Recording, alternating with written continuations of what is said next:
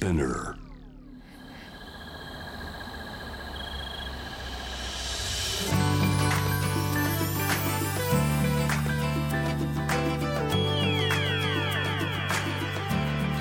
ENEOS 4 Hour Earth One by One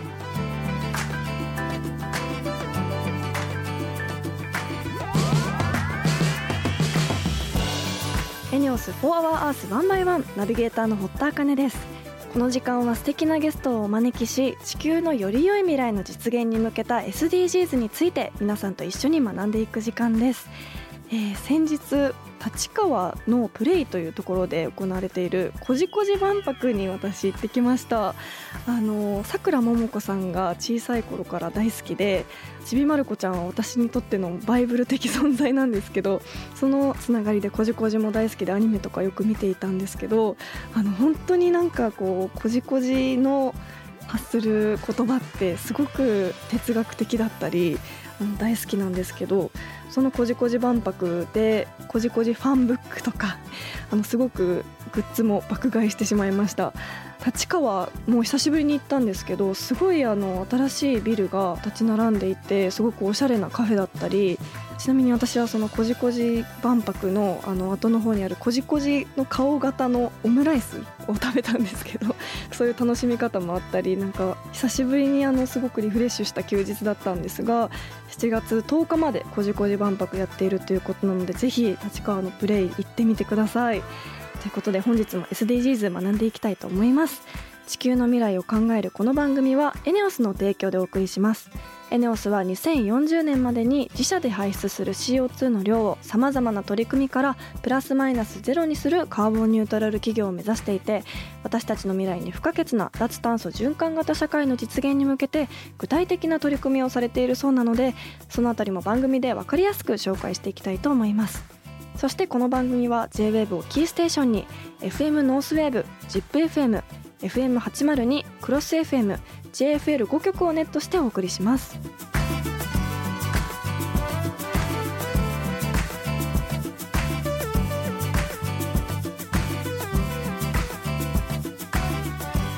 エネオス4 Hour Earth One by One This program is brought to you by エネオス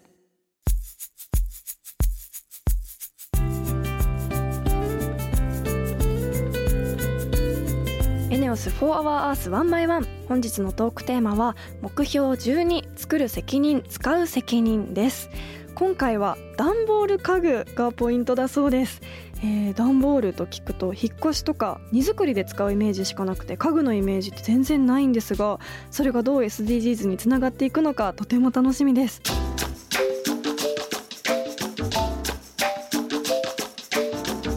エネオス4 Hour Earth One by One.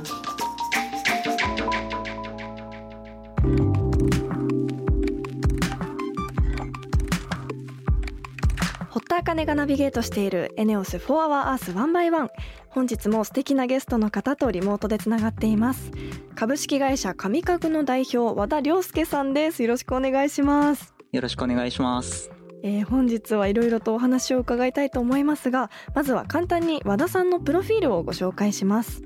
東京大学および大学院で建築学を学ぶ中で段ボールの魅力に気づき段ボール家具を製造販売する紙家具を創業。環境負担が小さく軽く処分がしやすいという段ボールの特徴を生かした家具ブランドを展開されています。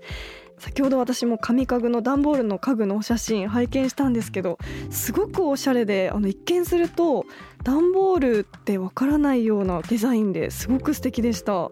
ありがとうございます。はい、あのおしゃれって言っていただけるのが一番嬉しいいやです。本当おしゃれでした。あのスツールとかハンガー掛けとかこういろんなアイテムがあったんですけど、それらの家具すべて段ボールでできてるんですか？あ、そうですね。あの基本的にはすべてあの段ボールで作られていて。あの皆さんが日頃目にするような段ボール箱、はいあのそれと同じような素材をイメージしていただければと思います。あー面白い。紙家具っていうブランド名も素敵なんですけど、これにははいどういった思いが込められているんでしょうか？文字通りあの紙の家具というところなんですけど、はい。まあ私たち段ボールで家具を作ってるんですが、その紙の家具というところでですね、もっとその段ボール家具をより魅力的なものにしていきたいというところで、その紙の家具っていうところでよりなんていうんですかね新しくブランディングしていきたいというところではい。そういったブランド名にしております。え。ー、あのそもそも段ボールで家具を作ろうと思ったきっかけって何だったんでしょうか？あの私がその大学院の時にあの受講していた授業が実はきっかけでしてええ。もともとその授業っていうのがものづくりとかではなくてですね大学生の課題を解決するような事業案みたいなものをうんうん。こう考えるみたいな授業だったんですがはい。いろんな人が多分アプリとかそういうのを考えるだろうなって思う中で、うんうん。はい。私が建築をやっていた人間だったので、はい。そのなんか建築系のこととかものづくりに関係することで何かできないかなという思いがあって、はい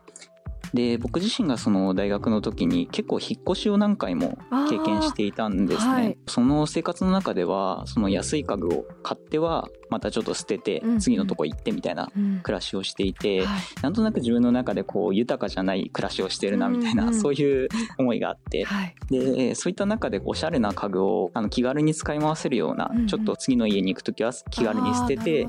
次の場所に行けるみたいなそういうおしゃれな家具作れたらなっていうところから、軽くて安くてそういう段ボールだったら実現できるかなというところで発想したのがきっかけです。へえ引っ越し確かに。でもそこからこう家具を作ろうっていう発想が 面白いなと思いました。あーありがとうございます。ははい。い、でもいきなりこう段ボール家具って作れるものなんですか、あそうですね。あの僕たちも本当にそれ作ったことはもちろんなかったので、はい最初どういう感じになるのかなっていうところでただその結構段ボール自体がうん。強い材料だっていうのは知っていたので、はい。あの多分こういったものを作ったらあの自分人が座ってもあの壊れないようなもの作れるんじゃないかなってところで、うんで実際にその段ボール板を買い込んでですね、うんあので自分で実際にこう手で切り出したりしながはい。ら作ってみたところ、まあ、思ったようにあの作れたのと、あとやっぱりおしゃれだなっていうところはうん。僕自身もすごく感じて、うん。でこれはすごく可能性があるって思ったのであのそのまま続けてきたような感じです。うん確かにあの小さい頃秘密基地は段ボールでよく作ってたんですけど、はい、家具を作るっていうでも本当丈夫そうですよねそうですね。段ボールって確かに捨てるのはいつももったいないなと思うぐらいすごいうんうん。いい素材でできているなと思うんですけど、あのはいはい。こう曲線とかってどうやって加工されてるんですか？あそうですね。あの曲線に関しては、えっと、いわゆるデジタルのデータをこう入れていくと、うん。機械が切り出してくれるというそういうあのデジタル加工の機械を使ってましてなのであの普通だったらこう人がカッターで切ったら、はい。あの難しいような形でも、はい。こう綺麗に切り出してくれるっていうところで曲線の家具とかが実現できるようになってます。確かにあのスツールとかも写真拝見したんですけどこう、はい。その曲線がすごく綺麗で本当アート作品みたいだなってあ思いました。ー言っていただけると嬉しいです。はい。ありがとうございます。一つの家具が完成するまでどれくらいの期間がかかるんですか？実は意外と短くて、うん。23時間ぐらいあれば一つのものは作れるものにはなってます。23時間。基本的にはあの受注生産という形になっているので、はい。まあ、ちょっと注文が多い時にうん。時間かかる場合もあったりはするんですが、基へ本的にはそれぐらいでできるものになってます。あの実際作られてみて段ボール家具の良さってどんなところにあると思いますか、そうですね。やっぱり軽くて、うん。あとはまあ捨てやすいってところですね、うん。あのそこに関してはすごく段ボール家具ならではのメリットがあるかなっていうところはすごく思います。はいあとはやっぱりあの僕自身はその段ボールっていうのがなんだろう我慢する材料じゃなくうん。てすごい美しくておしゃれな材料だというふうにむしろ思っているので、はい。なんかこういう意味で段ボール家具っていうものが、うんうん。あのおしゃれに作れるっていうところも僕としてはすごくあの面白いポイントだなと思ってます。なるほど。でもそんな一方で段ボールならではの難しさっていうのもあったりするんですか？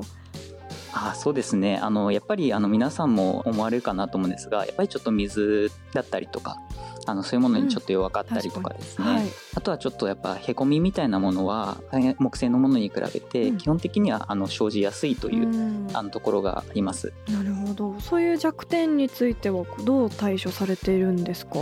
耐水性の方に関しては、うんうん。あの実はあの今の段階では特に手は入れていないんですね。えーはいあのというのは、えっと、その耐水性っていうのが結構そのリサイクルができるかどうかっていうところと、うん。トレードオフというか、はい。あの要は耐水加工するとリサイクルができなくなってしまったりとか、あのそういうことがあるので、はい。今現状は特には何もしてないという感じになってます。ただ今後あの異素材とかですね、うん。そういったものを取り入れることによって耐水性とか出していったりあとは今耐衝撃性みたいなところで言うと、うん。ちょっと一部その衝撃が弱いところに関しては木製のところで保護をするみたいなことを言っているんですね、はい。そういったところも加えてあのこういった弱点の部分に関してもうん克服していきたいなと思っています、なるほど。リサイクルの方を重視されてるっていうことなんですねあのそして最近ではこうメイン商品であるスツールのプロモーションビデオを6月5日の世界環境デーの日に公開したっていう話をお聞きしたんですけど、これにはどういった思いがあるんですか？あそうですね、えっと、まずそのプロモーションビデオっていうもの自体が、そのやっぱ段ボール家具っていう結構マニアックな領域というか、はい。いうところだとあまりなんかプロモーションビデオを作るっていう発想自体があのそれまでなかったものだろうなっていうのは思っていて、うん。そういった中でライフスタイルを提案するようなプロモーションビデオを実際に世の中に向けてあの発信するっていうこと自体はすごく大きな価値があることだと思ってはい、まずは準備していました。う。ん。でやはりその環境の配慮する選択肢の一つとして段ボール家具ってものを皆さんにしていただきたいなっていう思いも込めて、その世界環境デーというところに合わせてのリリースを出させていただきました。なるほど。えそれでは最後に和田さんの今後の目標について教えていただけますか？はい、やはり私たちはその紙の家具としてこう段ボール家具をよりこうブランディングしていって、うん。また新しいこう家具の選択肢になれるようなそんなものをやっぱ作っていきたいなと思ってます。はいなのでそういったものをこう皆さんに感じていただけるようなそういう段ボール家具を今後も生み出していきたいなというふうに思ってます。はい、あの私も段ボール家具の存在初めて知ったんですけどメタルとか、ね。はいはいはい木製に変わる新しい選択肢だなと思いましたし、あーありがとうございます。はい。軽くて環境にも優しいっていうのは本当に魅力的なことですよね、お話聞いて実際に手に取ってみたいなと思いましたうんそうですね。はいぜひお願いしますありが。とうございますあの和田さん本日はありがとうございましたはい、ありがとうございました。本日のゲストは株式会社上家具の代表和田良介さんでした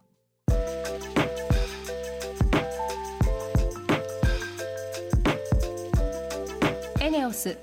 4 Hour Earth One by One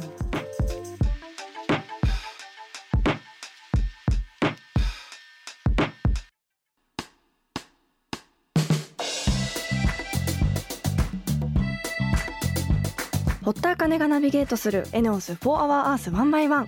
ここからはエネオス SDGs ステーションのお時間です。今月のテーマは次世代ヘルスケアサービスです。これまではモビリティシェアや EV 事業について学んできましたが今月のテーマはこれまでのエネオスのイメージとはガラリと変わるテーマですよね。一体どんなお話が聞けるのか皆さん楽しみにしていてください。ということで1週目は恒例のクイズです。出題してくれるのはこのコーナーでもおなじみこの7月に ESG が生み出す選ばれるビジネスという本を出版される SDGs のスペシャリスト株式会社ツリー代表の水野正弘さんです水野さんよろしくお願いしますはい、よろしくお願いします。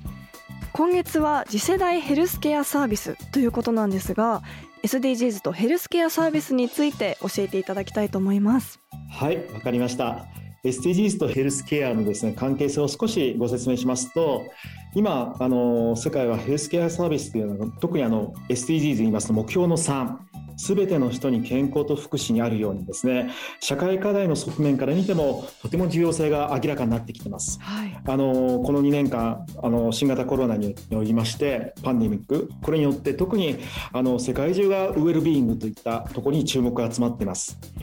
あの特に世界に先駆けて超高齢化社会を迎える日本はいわばヘルスケア課題先進国と言えるかもしれません。なるほど。あのイノベーションの機会が多いですし日本のヘルスケアサービスを変え世界にも発信できる可能性が大きいと考えられています。はい。実際あのいろいろな次世代のヘルスケアサービスを展開するベンチャーも増えてきてますあのご存知かもしれませんけれど話題の VR システムうんこうしたものを取り入れたあの診断を可能にするなど次世代型の医療システムの構築の企業ですとかあとは IT 技術を使った管理栄養士の監視をレシピに提供して病気の予防管理ダイエットなどこうしたあのレシピサービスもあの大変注目が集まっています。そういった面では目標の3だけではなくて目標の9産業と技術革新の基盤を作ろうにも貢献していると考えられます。なるほどあのこうしたこと広がりますと特に日本は地域の課題あの人口の高齢化ですとか地域医療の課題もありますので、えー、これが進んでいきますと目標の11住み続けられるまちづくりにも関係してきます。確かにあのここ23年でこう体づくりとかいろんな側面でのあのヘルスケアへのアプローチの話題をよく聞くようになってるので本当これからもっともっと注目されそうな業界ですよね。そうですねあのヘルスケアサービスの市場規模について少しお話しますあの経産省の調査では2016年におよそ25兆円だったという規模がですね2025年にはおよそ33兆円になるとあの推測されています。とっても大きな市場になることが注目されているんですね。すごい。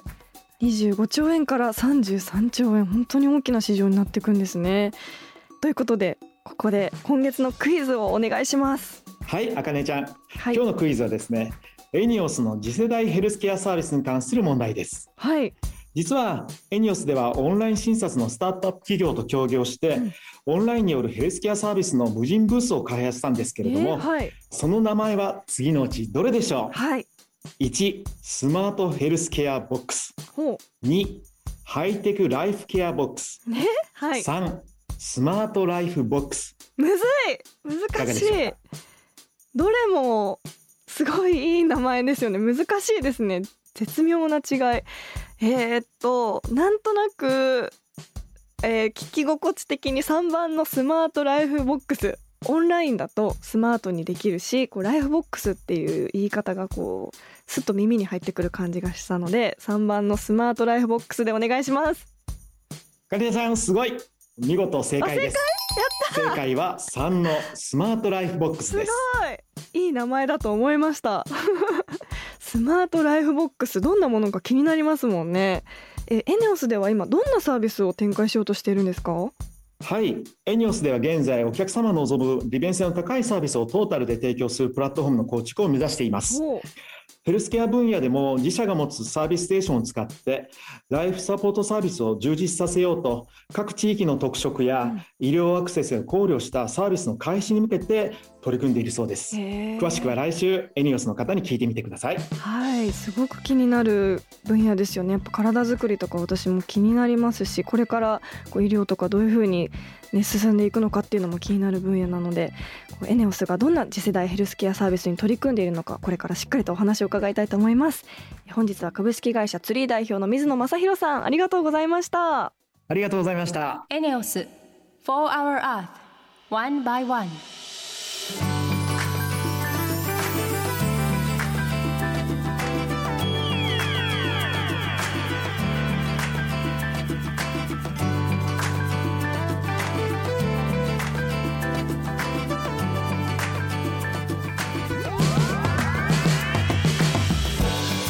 ス4 Hour Earth 1 by 1そろそろエンディングの時間です。ここで私からのお仕事の活動報告です。私が出演しているドラマ「婚活探偵」がテレビ東京で7月5日火曜日の深夜3時25分から地上波で初放送されます、えー、こちらは向井理さん演じるハードボイルドな探偵黒崎が事件と婚活に奔走する人情ラブコメミステリーになっています。あの私は黒崎の婚活相手の看護師水原七子役を演じさせてもらったんですがくすっと笑えるんですけど背中を押してもらえるようなほっこりするような作品なのでぜひ7月5日火曜日深夜3時25分からご覧いただけたら嬉しいです。えそして先日ですね JWAVE ニュースさんに私が取材を受けた記事が公開になりました。大好きなフェスについてお話ししていたり夏に聴きたいおすすめの曲も選ばせてもらったりしているのでぜひそちらも記事とともに音楽で夏を感じていただけたらと思います。さてリスナーの皆さんも普段やっている SDGs なことや気になること質問などあればぜひ番組まで教えてください。メールはホームページにあるメッセージトゥースタジオからツイッターは番組名を検索して「4HourEarth」の頭文字「ハッシュタグ #FOE813」をつけてどんどんつぶやいてください。エネオス SDGs ステーションへのメッセージも大歓迎です。今月のテーマ次世代ヘルスケアサービスに関する疑問や質問もぜひお気軽にお寄せください。それではまた来週この時間にお会いしましょう。ここまでのお相手は堀田茜でした。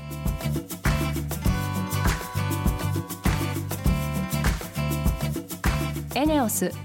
For Our Earth One by One This program was brought to you by ENEOS